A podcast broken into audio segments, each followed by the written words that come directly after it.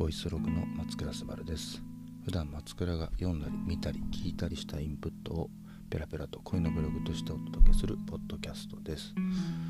今日は6月11日10日だ。6月10日。京都はもうだいぶ暑くなってきてこれを聞いてる頃にはちょっと時差ありで聞いてるので6月末ぐらいになってるのかな。もう80回目になります、えー、今日はですねたまに聞かれるんですけどこの松倉家の我が家のですね子育ての方針とかあるのっていうのを、ね、お子さんを育ててる、えー、友達から聞かれることが多くて、えー、その話しようかな。かん結論？簡単に言うとですね、え、子育ての方針明確なものは全くなくてですねちの場合は245で結婚して子供が生まれてるのでもう上の子は小6ですし男の子で下の子は小4で女の子という、えー、家族構成になってます。でね何があるとしたら何なんだろうな。やろうやりたいなとかやってみたいなってものに対しては、えー、なんか筋が通ってるものに関してはやらせてみてるって感じです。で逆にやりたくないまあ宿題とかはやんなきゃダメだけどね。その塾に行きなさいとか習い事しなさいとかは特にないですね。こういう風に育てたいという方針もないです。うん。なんか周り見てるとねすげえ考えてやってる受験とかねさしてる人たちもいてまあ家族それぞれなのかなと思うんですけど、まあ、僕も妻も多分家でのなんだろう育てられ方が結構、まあ、特に僕に関してはかなりの放任主義だったので それを引き継いでる感じになるかなと思います。ただなんかなんかやってみることがすごく容易な感じですね。そのなんか億劫になるとかそういうのなくてひとまずやってみようかとかそういうのはすごく受け継がれてる気がするな。なんかね子供なんでもう才能の塊と可能性の塊なんでなんだろうね。なんか本当に自分らが持ってるものを継承するのかなと思ったら全然違う才能を、ね、発揮したりするもんですよね。例えばですねうちの息子の方はですね今もうね壊れた Mac がありまして昔から使ってた。でちょっとパソコンやってみたいっていうなんか今ねゲーム作れたりするじゃないですか簡単に。でやってみたいっていうからなんかいいんじゃないと思って あの埃かぶった古い MacBook Air かな、う、昔使ってたやつ。引っ張り出してあげて。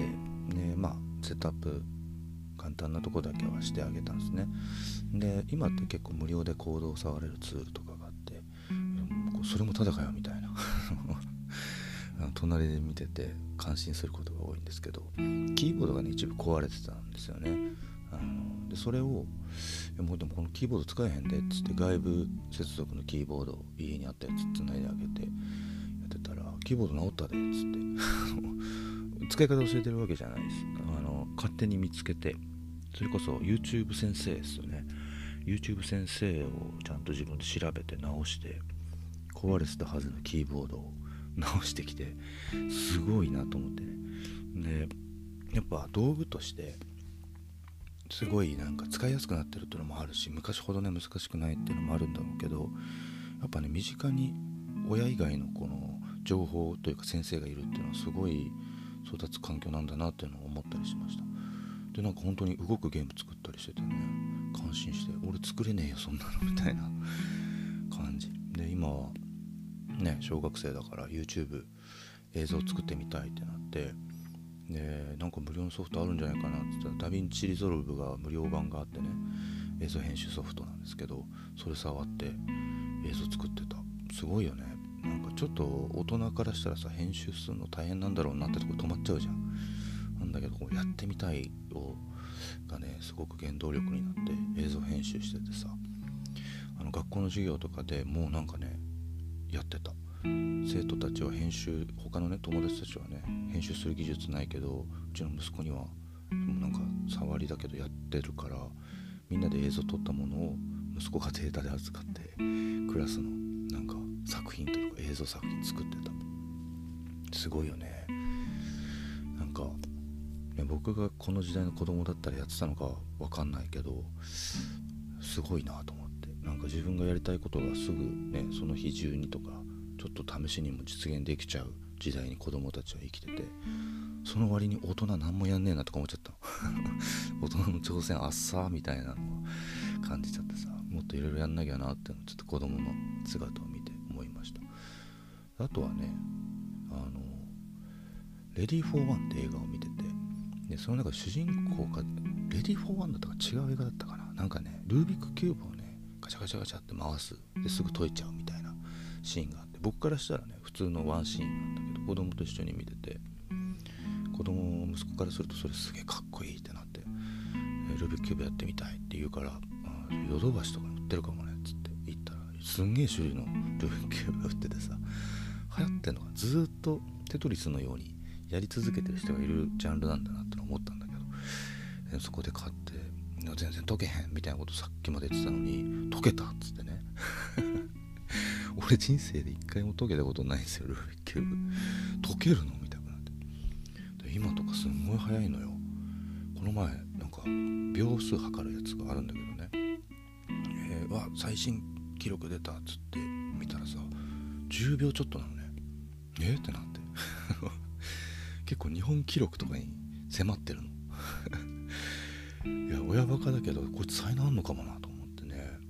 でもなんかそれって親がやったことからしたらその機会を与えるというかさそういうところだけなんだけどそれでなんかね、まあ、何に活かせるか分かんないけどなんか想像もしてなかった、ね、才能に気づいたりするわけですよね。面白いなと思って。だからそういうなんか与え続けていくことは、えー、やってます。まあねすんげえ金かかる。ものじゃないからってのもあるかもしれない。新しいパソコン買いたいってちょっと億劫になるよね。ちょっと早くないとか言っちゃいそうだなんだけど 仕事柄ね。家にマシン古いのお風呂があったから渡せたし。っていうのもあって。で娘の場合はですね昔からお絵描きが好きでそれはなんかね正しいというかその僕も妻も絵を描くのがね好きだったしその当時絵描いてたなと思ってもういいんじゃないっつってあの絵描く道具とかは全然買い与えててでねあのある時コピック欲しいっつって。コピックってなってすごい色の数のコピックが欲しいって誕生日に。で買ってて この前ね色付けした絵見たんだけども当時の僕より全然うまくて。色の付け方とかめちゃくちゃうまいやんとやこれ芸大行くって言うなとか思ってちょっとヒヤヒヤしてるんだけどまあね頑張ってお金稼ごうかなと思うんだけど娘はねずっと絵を描いてで模写だったものから自分で絵を描いて自分のキャラクター作ったりしてクラスでこう絵描いてって言われたりねあの僕も妻もそういう経験があるんだけどなんかそういう風に育ってねでなんかあれだねいろんなものを工作したりとかの意欲がクラフトに関する興味がめちゃくちゃあってアマゾンとかでね段ボール買うじゃないですか。でそれね全部娘が回収していくんですよ。回収業者みたいに。であのなんかずっとね部屋にこもってんの。で何してんのって見たらまだ入ったらあかんっつって。怒られて。やっぱあの完成形を見せたいみたいな。完成形のやつの工作を見せてくれるんだけど結構ね技巧が凝らされてて物を観察する能力が高いんだなっていうのをねこれも親バカかもしれないけど 思ってる。でなんか父の日とかだったかな誕生日だったかなにですねあの娘がこういつも仕事ありがとうっつって作ってくれたやつがね結構分厚めな段ボールというか固めのやつをね集めててでグルーガンを買いたいっつってグルーガンってあの溶かして、えー、固めるボンドなんだけどそれを買いたいなってなって100均とかあるかもねっつって 買いに行っててグルーガンで何してんのかなと思ったらその父の日のプレゼント工作してて作ってきたのがねスマホスタンド作ってきたのよ。であのよくさスイッチとかを置く用とかさタブレット置く用ちょっと固めなヒンジのやつあるじゃないですか。あの構造をずっと見ててここでストッパーになっててあのねスマホが落ちないようになってるんだとか角度はこんぐらいなんだみたいなことを考えながら作っててさ使今も使ってる。で壊れてないのよ。1年以上経っても。結構ヘビーユースしてねコロナでさ家にずっといるから。娘が作った段ボール製のスマホスタンド僕は使ってるんだけど。でもなんかねその子供の可能性って面白いなと思っててあの親がどうこうでできることの限界があるなと思って。僕の育て方はね今でも感謝してるんですけどそとても放任主義でで今みたくねそんなたくさん道具がある時代でもなかったのでなんだろうね一番覚えてるのはいやちょっと今日学校めんどくせえなって時があったんですよ。中学校の時。部活かなんかがねしんどくてさいやもう今日も部活でしんどいわと思ってその学校の授業もだるいなっていう感じだった時にちょっと見たかった映画があったのね俺。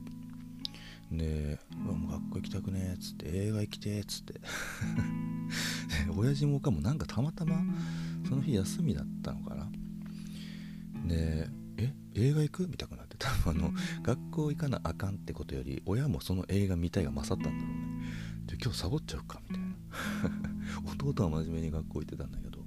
なんかね僕だけサボって映画見に行った記憶があるな。まあそんな感じの親だった。でなんかね親僕の親からするとそのなんだろう。俺が何かやりたいってことに関してはめちゃくちゃ全力でサポートしてくれててその北海道で、えー、スノーボードとかがまだ日本に入る前にですね僕の家のすぐそばのスキー場もうなくなっちゃったんだけどそこはねスノーボードが日本で流行るかどうかっていうのをバートンがテストしてたんですよ。バートンってメーカーがあるんだけどね。で子供たちとか大人にもあのテスト用のスあのスノーボードをあの貸してくれてて。でめちゃくちゃおもろいやんこの競技ってなって。で俺もっとスノーボードやりたいわっつってやっぱ国内に売ってないわけよ。で親父が必死に探してきてくれてかのねプロの人から中古でバートンの 大人用のでかかったんだけどをゲットしてしてくれてでプレゼントしてくれたのを覚えててなんかめちゃくちゃ全力出してくれてたんだなって。だって世の中に売ってないものよ。人捨てで多分ね探したり相談したりして手にしてくれ手に入れてくれてたのよ。いや今思い返すとすげえいい親だな と思うけど。それでまあねずっとスノーボードやってて。っていうね機会を与えてくれたり何より僕の親がですね子供そっちのけでいろいろ夢中になる人たちだったんですね。なのでなんか気づいたら夫婦揃ってねマラソンしててさそれに巻き込まれてくの子供たちは。でなんかマラソン大会とかね出てました。家族でね。でなんかもうストイックになってってハマるとすげえハマる親でタイムを競ったりとか42.195キロ走れるようになるためにはどうしたらいいかっつっていいから職場まで走ろうみたいな感じになってたり 北海道でまあまあ距離あんのよ。でも息子からしてももう何してんねやみたいな 感じのハマり方するんだけど何よりね楽しそうなんだよね。すげえ楽しそうにやっててでそのマラソンやらへんみたいなあの関西弁じゃないけどマラソンやってみないみたいな感じで誘われてもなんかこっちからしたら押し付けられてるわけじゃないのよ。なんか楽しそうなことをやってんなーって見ててちょっとやってみようかなって感じになるような環境で、えー、育ちました。いやほんとそれをそのまんま継承してる感じっすよね。今でもねその親に似たのかなと思うけどそのそれこそ僕はね、自分の好きなことが仕事になってるので家でなんか仕事してたりで仕事のためのインプットをワクワクしながらやってたりとかねしてるし妻は妻で今はゲームむっちゃしてるし あのアクセサリー作る時は作ってたりするしっていうのでもうバラバラなんだけど基本的には親は何かに夢中になってるような環境があるのでなんか子供たちも基本的にはいろんなことに没頭していくような環境になってます。それ以外のねうちの教育方針っていうのは全くなくてやったらあかんことはちろんね、えー、叱ったりはするんだけどなんかこうしなさいああしなさいってものはないかな、まあ、夜中までゲームしすぎたらダメとかはあるけどね。とはいえなんかこうあれをドラえアンパンマン見せたくない親とかねいるじゃん。ねなんか戦い物ドラゴンボール見せちゃダメとか。まあそれそれぞれね家庭の方針があると思うんだけどうちとかもう全部見てる。見ちゃダメそうなやつまで見ちゃってるからさアキラとか。ねあのなんかめちゃくちゃ怖いホラー系のやつとかも一緒に見ちゃってるからもうなんかいいんじゃないかなうちの場合は。もう隣でレビューとかしちゃうからね。これなんかここの作り悪くないとか。あのただグロいだけで思んないなとか。でなんか家族で一番興奮したのはね「ドラゴンボール」の映画のねブロリーのやつリメイクみたいなやを家族で見に行って大絶賛して あそこがいいあれがいいとか、えー、ダメなとこ一個もねみたいな話とかねあの結構同じ友達のような LINE というか親と子の関係なんだけどねなんかこう没頭するとか何かに夢中になるとかいい悪いとかね美味しい美味しくないっていう LINE に関しては同じだなと思うからお互いに評価し合えたりとかはしてる感じかな。どうだろうね。反抗期とかあるのかな。僕なかったんですよね。反抗する？あれも言われなかったからです。あれしなさいこれしなさいって言われない限り反抗するとこないよね、うん、だからまあどうなんだろうね。子供次第なのかもしれないけどもしかしたらうちは反抗期ないのかもなとか思ったりはするんだけど。まあそんな感じの教育方針っていうか教育方針がないという方針のお話でした。結構ね僕らは子供が生まれるのが早かったのでみんなより割と同世代より先に子育てを、えー、終えてってる感じはあるんで結構ね相談されるのでたまに子育ての話をしたらいいかなと思って。で今に関しては何も育ててないです。あの本当妻がやってくれてるというかご飯作ったりとかやってくれてる感じでなんか聞かれたら教えるとかめちゃくちゃおもろいもあったでって僕は教えたりするぐらいであかん時はあかんって叱るぐらいだけど勝手に育ってます。もんそんな感じでうちの子育てはやってますよというお話でした。それでは今日のラジオはここまでにしようと思います。皆さんさよなら。バイバイ。